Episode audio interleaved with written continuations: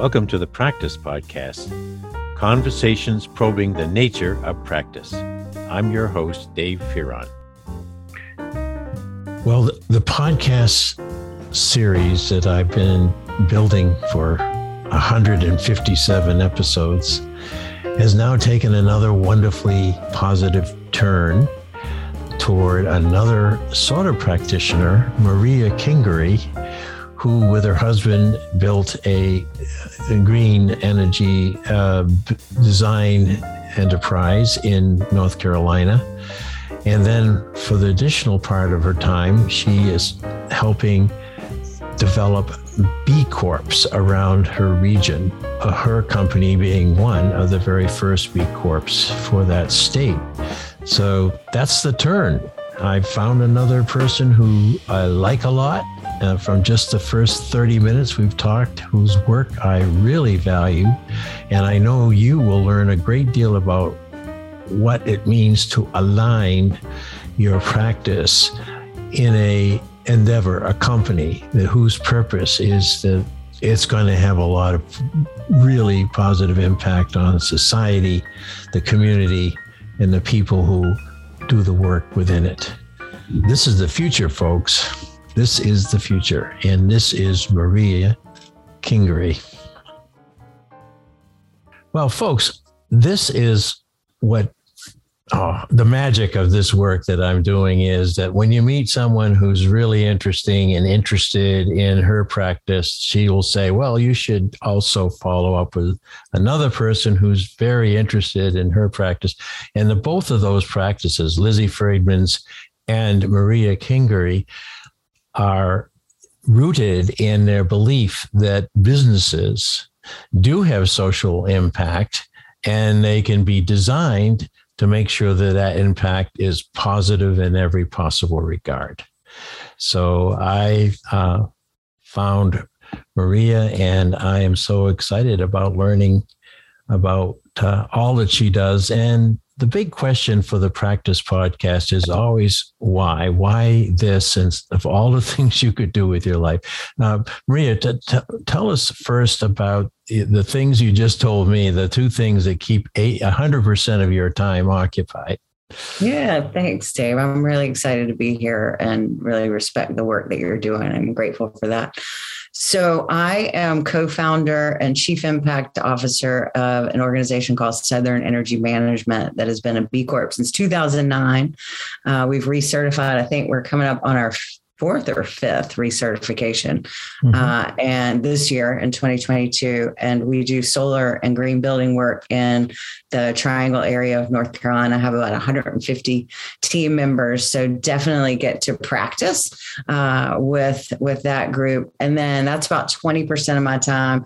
And then 80% of my time, I realized several years back that this whole concept of like doing the work and bringing it to life inside of organizations was something that I'm passionate about. And so I work with other impact-driven organizations to help them really operationalize their impact goals and become work on their organizational development, leadership development, developing their middle managers, all around this concept of how do they have a greater impact in the world.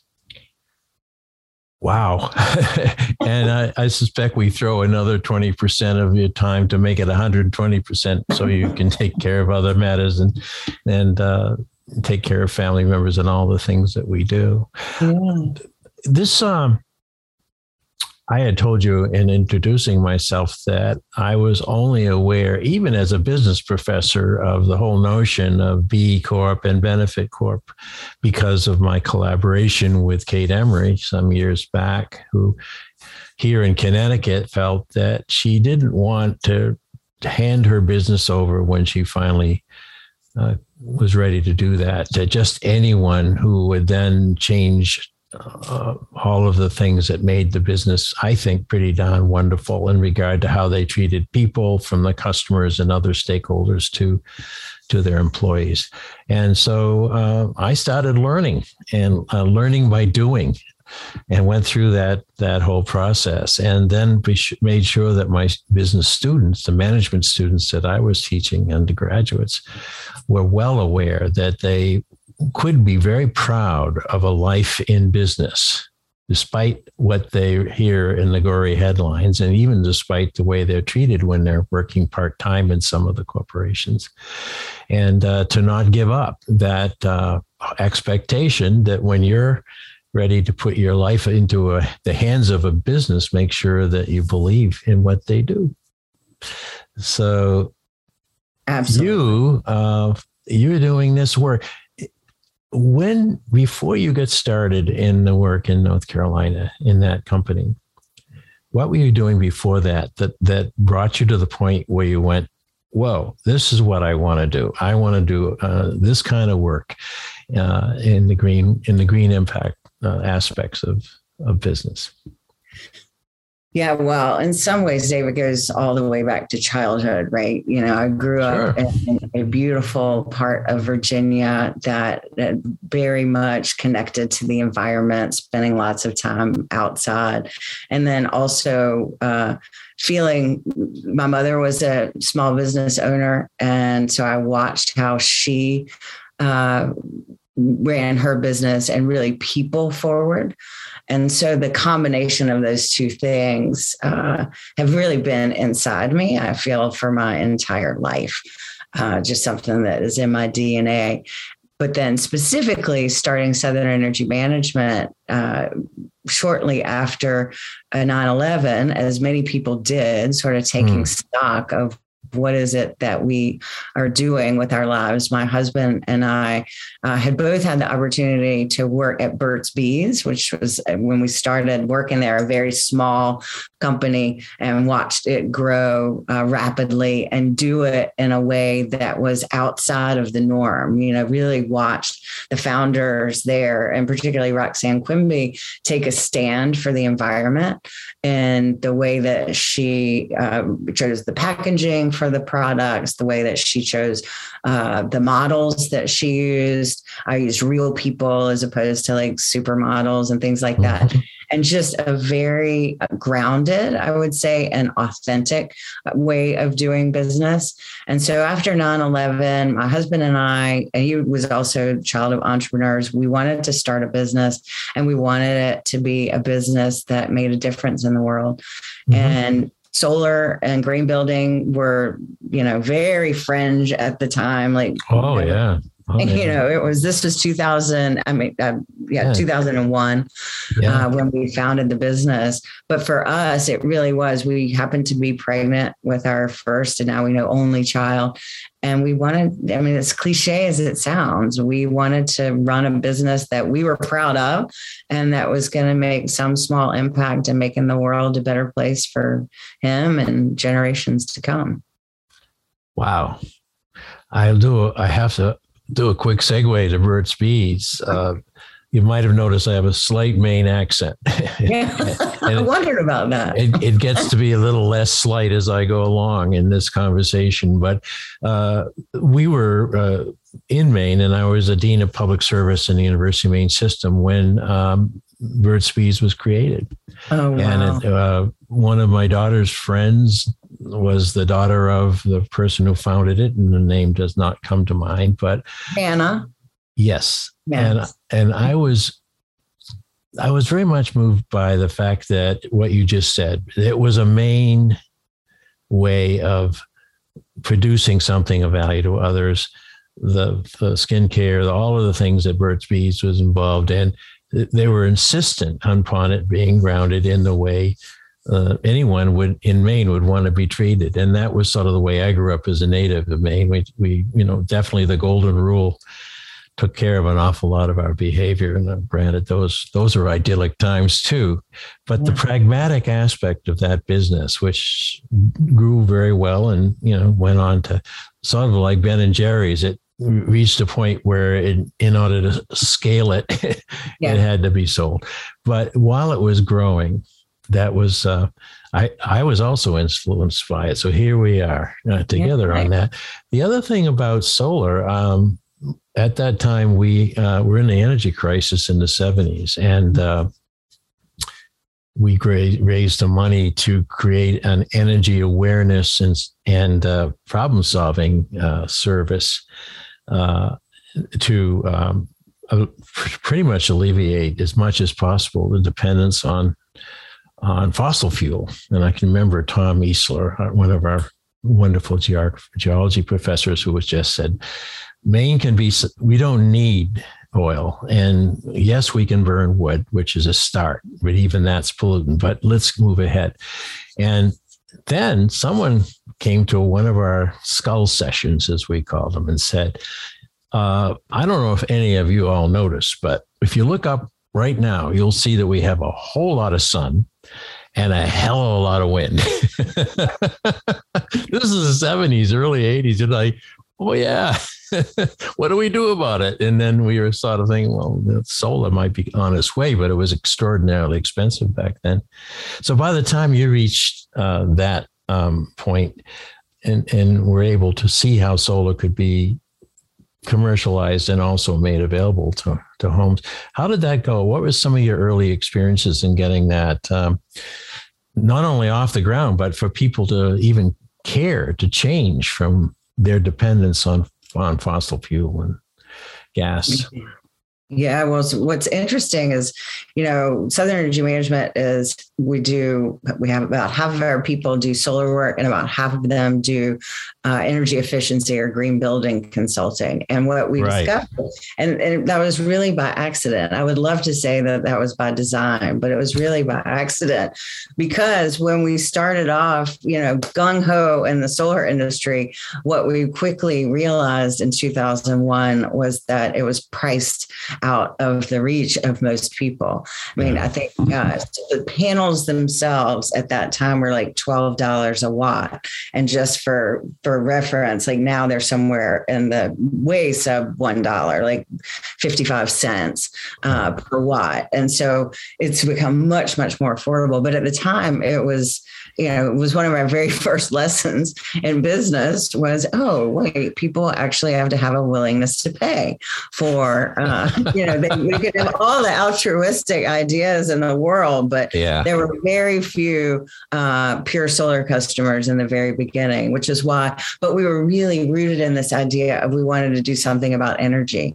And so when we became familiar with the concept of green building and like actually reducing the energy loads of the building so that it would need less energy, we grasped onto that. And that was how, you know, these two pieces that we believe, again, are interconnected. Like it's how in the built environment, it's how you make and use energy are interconnected. But it was quite by accident in the beginning. Or survival, I would say. It was for matter. Oh, well, you know, that desperation is the mother of invention. That's right. And entrepreneur life is, as I'm sure you know, you've lived for a while and now you're helping others, which we'll get to in a moment. But I'm thinking about the green aspect, and it's still fairly, you know, 15, 20 years ago. And we had in my energy resource center, we had ways to tell people to seal their windows, but be careful. Don't do it if you're going to stove fire going in there. You can leave some air, all that stuff to kind of conserve what energy was available, was generated, you know, the heat which was generated. But that's not quite the same as green, is it? That, you know, energy, saving energy by retrofitting houses is, I think, part of it. But what's the whole the green scheme, Maria? Yeah. Well, it really goes from the beginning of when you're thinking about designing the house, right? Okay. Yeah. Or any building, right? It begins there. And so things as like the orientation of the home, you know, or the building, will it be suitable for solar, you know, designing it such that, you know, your roof space, that you've got the space to generate on-site electricity. And so, you know, we talk about it as a continuum, right? So the to the very basic is let's build a house or retrofit, which we don't do the retrofitting side. Other companies do that, mm-hmm. but let's make sure that it's as efficient as possible again, mm-hmm. and healthy. And then we talk about like adding renewables to it to, mm-hmm. you know, our vision is ultimately, you know, we'll live in zero energy homes. I mean, we've helped to build several of those, and, you know, they're a reality now, and even some that generate more electricity than they consume, but it's still the exception and not the rule. But it really is that whole, like, and it's really a matter of awareness and having that intentionality around, you know, this building. Hopefully we're building buildings that are going to be around, right, for a long time, a good long while.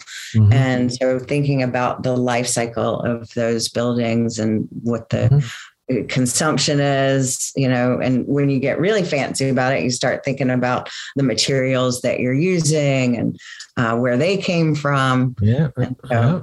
Yeah, it can be a whole journey. You don't throw a lot of plastics in a house that's going to be, right. or anything that like that's a lot of thinking, and you're requiring your customers, your clients, to espouse the values that you share in a way, don't you? I mean, they may not have the whole picture, but there's got to be some root sentiment there that you know about and you find and you have a conversation, and pretty soon there's a house design or a store design or a factory design.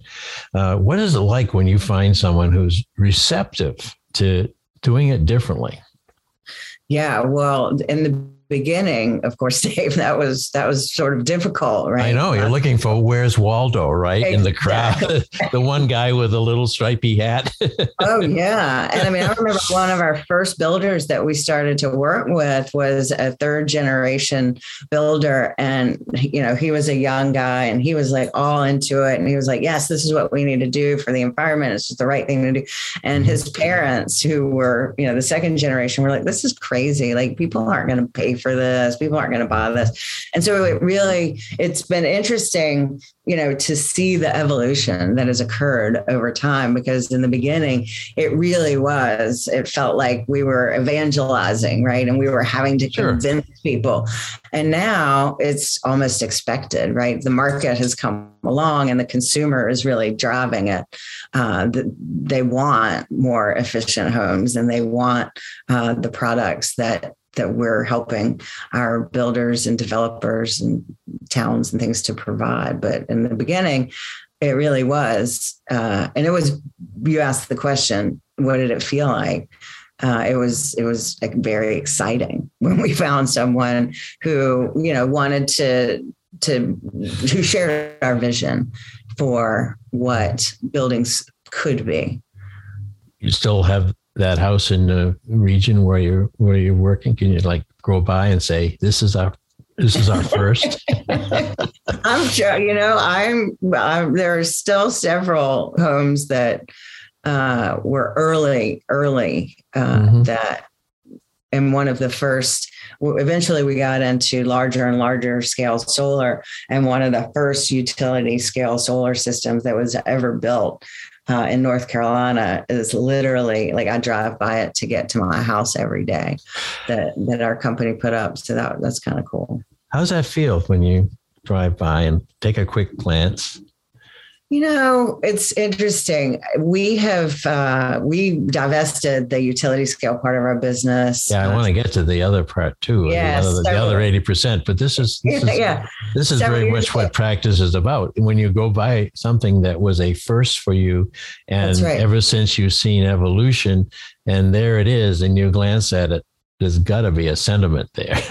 Well, there is. I mean, I would say I have obviously some sense of pride mm-hmm. in that, because, and really, if this sounds a little odd to say, but almost I'm proud that we took the risk, because we were doing something that hadn't really been done before. Right. And so when I think about our company that we built, there's a strong the word I frequently will use is pioneer. Like, we pioneered some things. Yeah. And you, as a Mainer, right, you're well familiar with the concept of, it's just like, this is what we want to see in the world, and somebody's got to do it. Somebody's got to go first. So, hey, you know, let's go for it. And so I'm proud of that version of myself, and, and that there's a lot to be afraid of, right? Yeah. Were there moments when you and your husband looked at each other and said, let's get on in the newspaper and look for the want ads? Oh, of course. This is too crazy. Heck with Burt's Bees. Yeah, of course. And I mean, you know, staying true to our vision and to our mission really is what I believe has kept us going through those times. And, you know, I've spoken about this in other places before, like, you know, we had the near-death experience of our company that many organizations go through, right, when they experience rapid growth. And there were many days that we looked at each other and said, what have we gotten ourselves into? But I will say this, I never questioned whether it was the right thing to do. Yeah. I mean, I questioned whether I had the skills, right? And I had the tools in my toolbox to be growing a rapidly, you know, fast growing company. But I never questioned whether we were doing the right thing. Well, that's awfully important, Maria. Definitely what gets the best people through those terrible moments is belief in the right thing, which now takes us to the benefit corporation itself, because it's it is a codification and a reinforcement that the people who found and develop and sustain a particular business believe they're doing the right thing.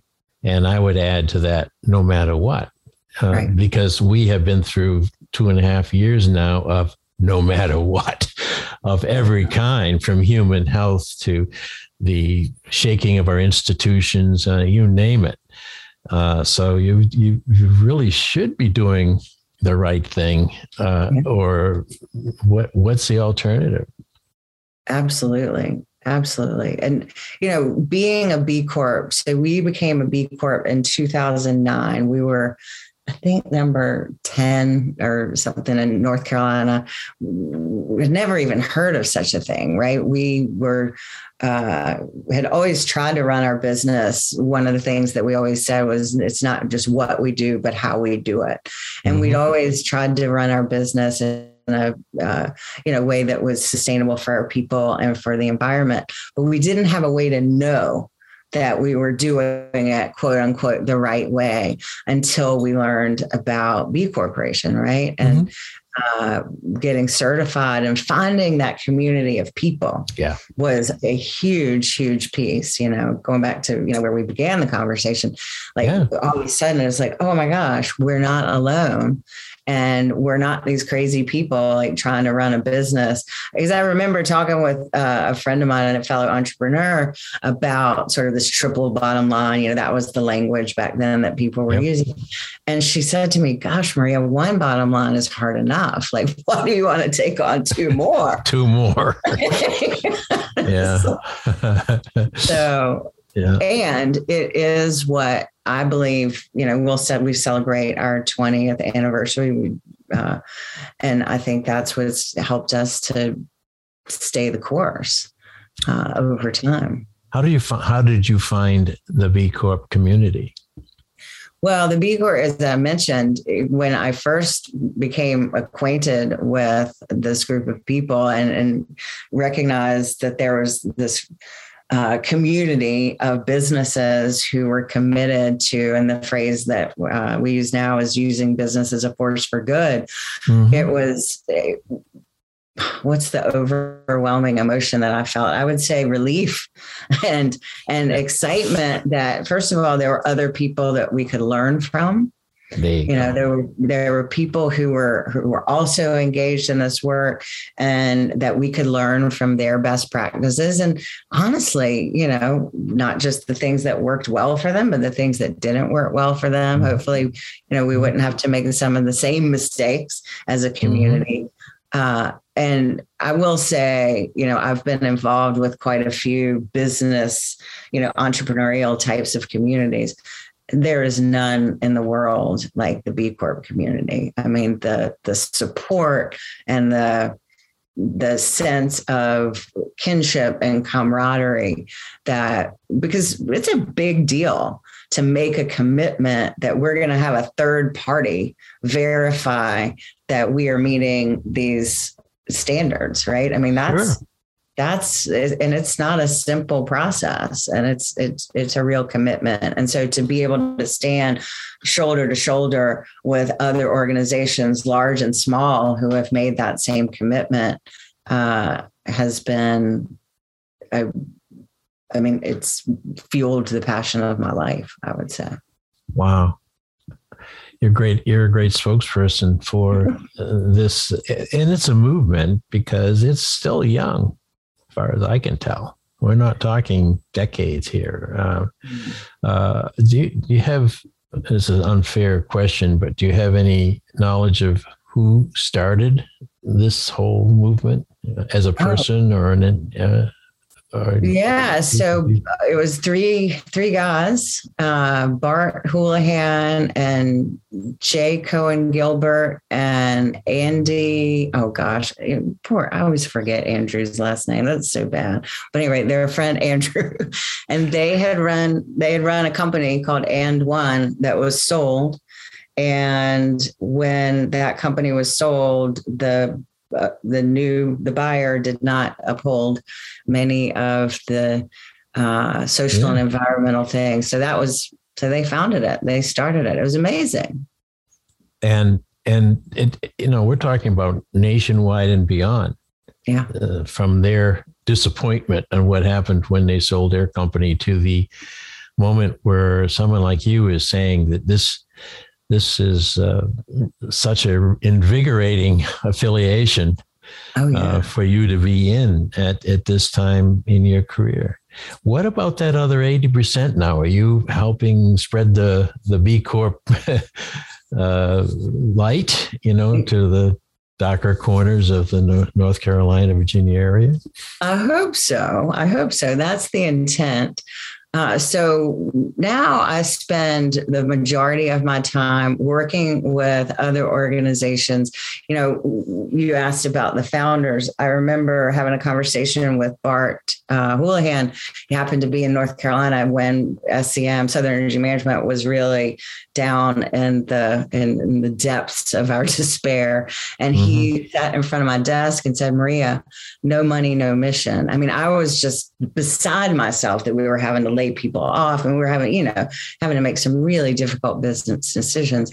And he said those words to me: "No money, no mission." And where I'm going to relate that back is, about 6 years ago, I recognized that Southern Energy Management had gotten to the point where the B Corp values, the B Corp commitment was firmly embedded. Our core values, I just really felt like the way the company was operating did not need me on a day-to-day basis to make sure that it continued on a right path. Right. And so at that point, I really took a look at, where can I add the most value? And so I decided to go out and work with other purpose-driven organizations, impact organizations, particularly environmental and social, to help them to install tools, we refer to as an operating system, just like your phone has an operating system. Sure. It operates in the background. Your business needs an operating system. So how do we have effective meetings? How do we have, meaningful conversations with our team members? Setting, baseline foundational tools into an organization. in order to help them to be successful. Because, and again, you know, we talk about it in terms of like, you've got a great purpose that starts with that, then that attracts great people. And once you have great people, you need a great playbook. How are you going to do your work together? And then you need to measure performance, make sure that you're actually achieving the things that you're setting out to. And from that, at the center, right, then comes prosperity. And so it's not, yes, money, no mission. That's a key part of prosperity, but it's broader than that. Also, how are you treating your people and how are they growing and your customers and all those. I think of that notion of prosperity, you know, so I'm almost 80. I know I don't look it. Yes, I do. No. But I'm thinking of the time when prosperity was a political campaign, you know, peace with prosperity, prosperity, prosperity. And it flows back in and out of my awareness over time. I haven't heard it much recently. And I realize, you know, we had a couple of real big calamities in 2008-9, and you know, then through the pandemic, and having worked with young adults as a professor during all of those times, I used to feel almost wishful that they would understand that prosperity is not economics alone. Yeah, that it's not what an accounting spreadsheet will tell you, and that it's a state of being. Yes. And an individual who's prosperous may not have, as we would say in Maine, a pot to piss in.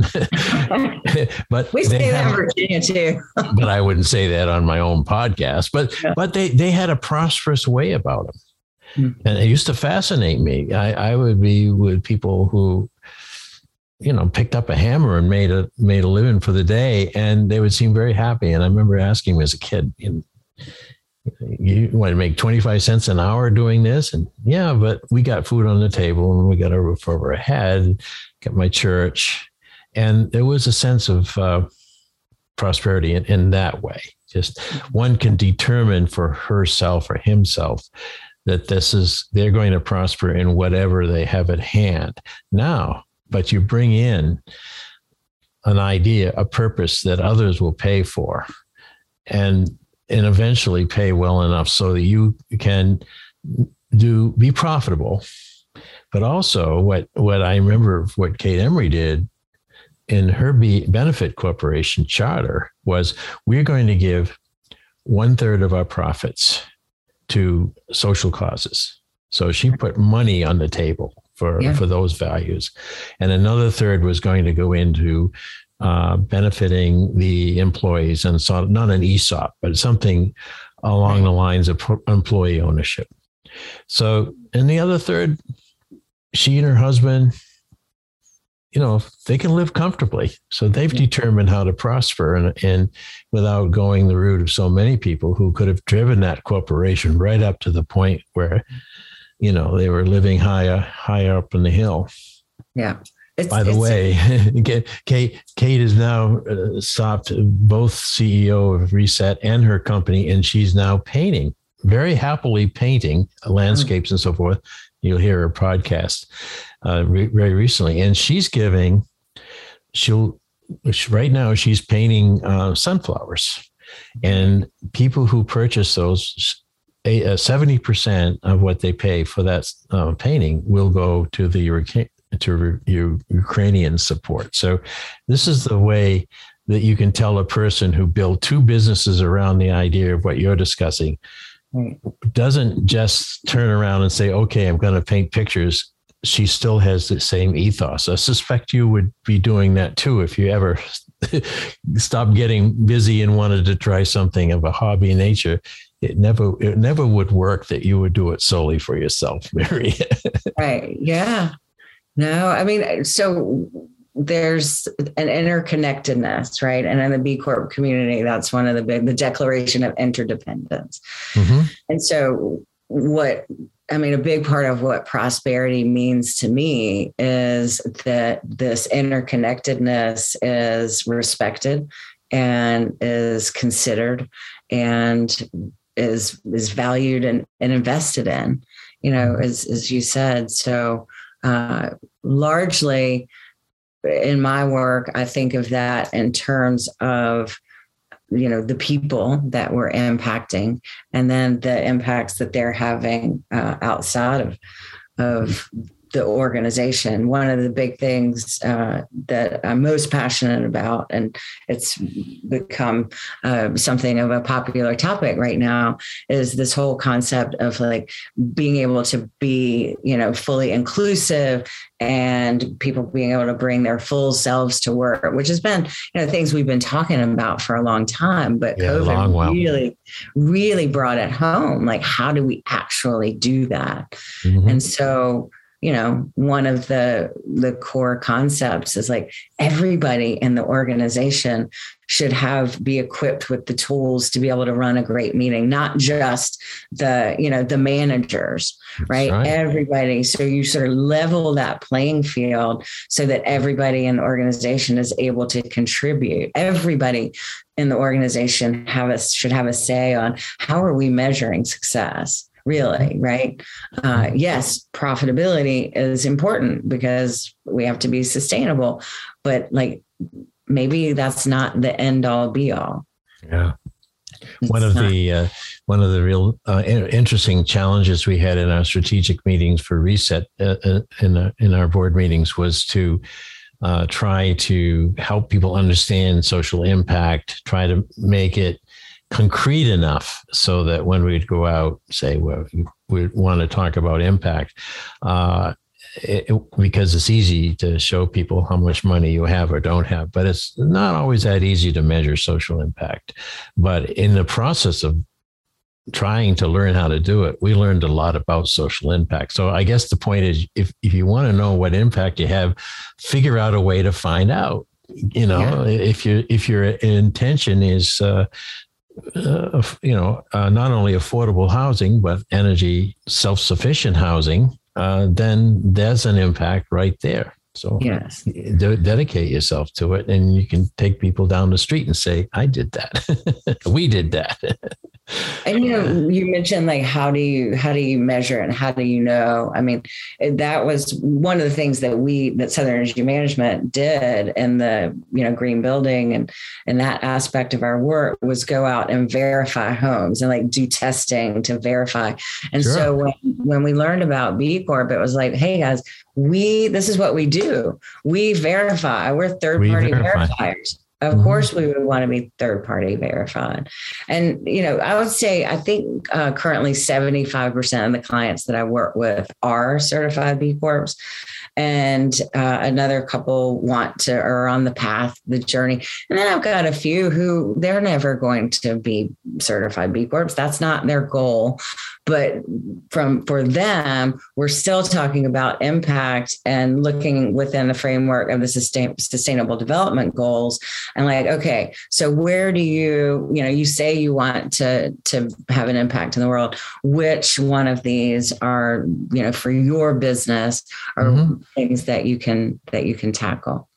And, the importance of just setting the goal and then working towards it and then communicating it, all things that you taught your students. We did, but it didn't have as much heart in it as I'm hearing in this. It really, I mean, we talk about goal setting from forever, but it was largely those things that we measured in business, which, you know, largely was the language of finance and accounting. And of course, an organization behavior professor like myself was always saying, well, wait a minute, you know, it's really, we're speaking human here. And so let's talk about goals in terms of the change in the circumstances of people's lives. And then they look at me and say, yeah, is this going to be on the test? No, the kids weren't that. The kids actually got it. And I've had former students in my podcast series now, and you'll hear one I just finished editing and you'll hear it this week. Estefania, who, you know, working for a major insurance company now as a marketing analyst, and you think she loves to crunch numbers, but you listen to her and you'll hear that she sees a lot beyond the numbers in terms of the story that numbers tell, and her concern about the people who are affected by those numbers. So yeah, it works. It does. Yeah. I'm looking at my time, and I really, there's so much more I want to know, and I'm talking too much.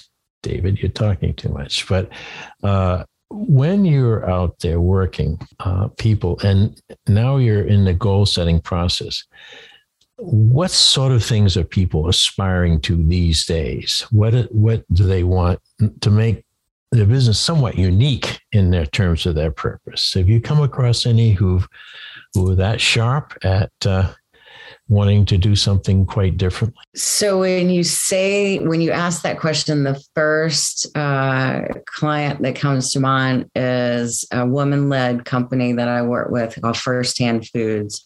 And their goal, they are really looking to transform the way pasture-raised meats, the way that meat gets consumed. And so they've taken a systems approach and gone out and said, okay, we're going to partner with the actual farmers, and we're going to contract with them and be their conduit to the marketplace. So it's a variety. And the way that they've approached it is, we're going to help you sell your meat to institutions. We're going to help you sell your meat into, high-end restaurants. We're going to help you, some cooperatives certainly, and some end consumer. But it's this whole systems approach of like, how do we take, and the unique thing that they do is they take the whole animal. So like anybody, like you can sell a grass-fed steak all day long, right?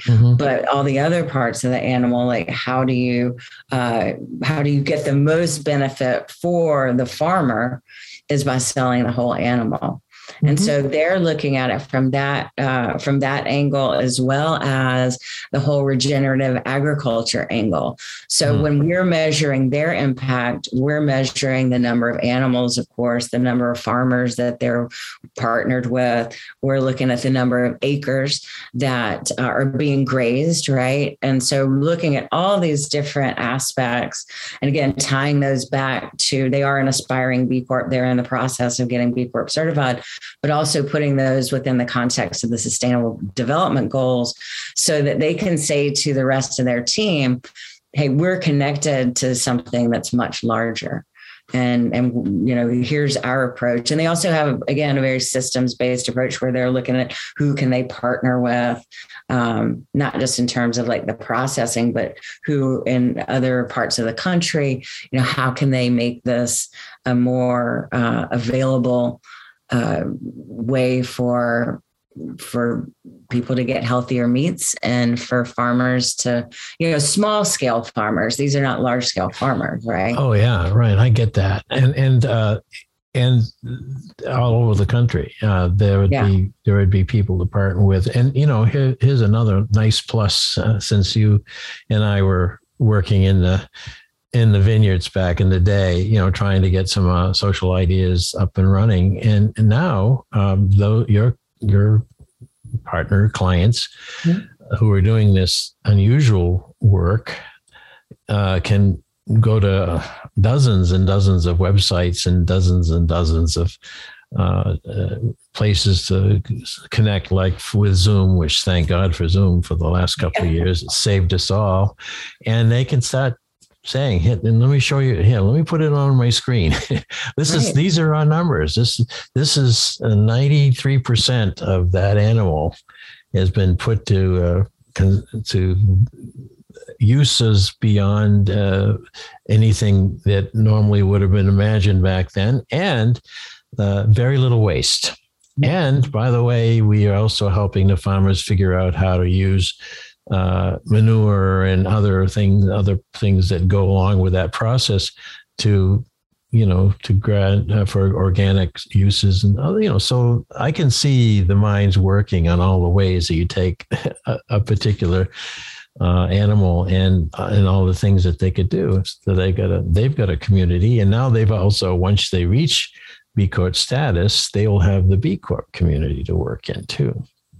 So I'm rounding this out with an interest in how you think this movement is going to help out with what's called the Great Resignation generation, who are saying, we learned through pandemic that we want to be, the whole person doing something. Do you think there's a nice connection between B Corps attracting some of those people and helping out reallocate some of those talents? Absolutely. I think that this is, as the whole concept, the movement grows, for a long time, just talking with young people, and I've dabbled in a little bit of teaching myself. It was like this, it was an either or. It was either I'm going to do work and I'm going to make a good living, or I'm going to go and not make any money. And, the traditional, work for a nonprofit, for example. Mm-hmm. Well, now there is this wave that we get to, and not that there's anything wrong with working with nonprofits, right? Mm-hmm. Or, but now there is this middle path, as I said, of being able to really know that the organization that you're working for or with is walking the walk, right? Of what they mm-hmm. say, the values that people are looking for meaning in their lives. I mean, that's what. Folks just working for the next dollar. There's not a lot of meaning in that. Right. And just, making the next deal or, driving the next quarter penny off, whatever. That's mm-hmm. not meaningful for people. But what is meaningful for people is helping to solve some of the greatest challenges that we have. Right. As a society, socially, and as well as environmentally. So wouldn't you want to design your practice life around that, folks, around that way? Because when Peter and I delved very deeply into the meaning of practice for the individual, meaning was meaning. In other words, you don't choose to elevate your efforts to a practice level if you are basically unsure of why. So once you can make that alignment, with an entity, an organization, even a game, I guess, that really makes that meaningfulness come alive.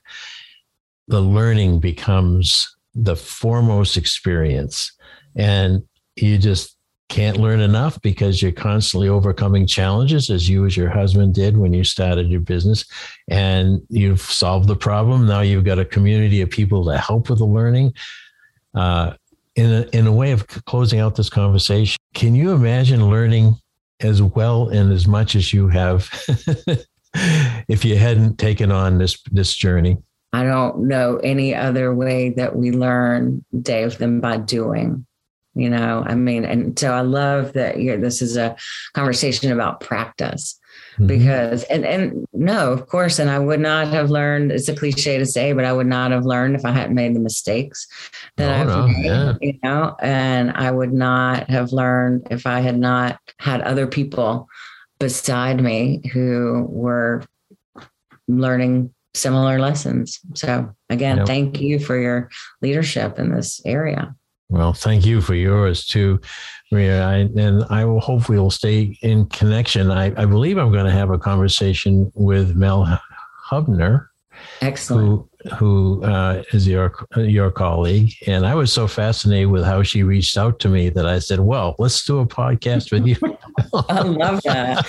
I can't wait. I cannot wait to hear that. The big part of my work, Dave, is like, it's not just, we think of leadership as the people who are, quote unquote in charge.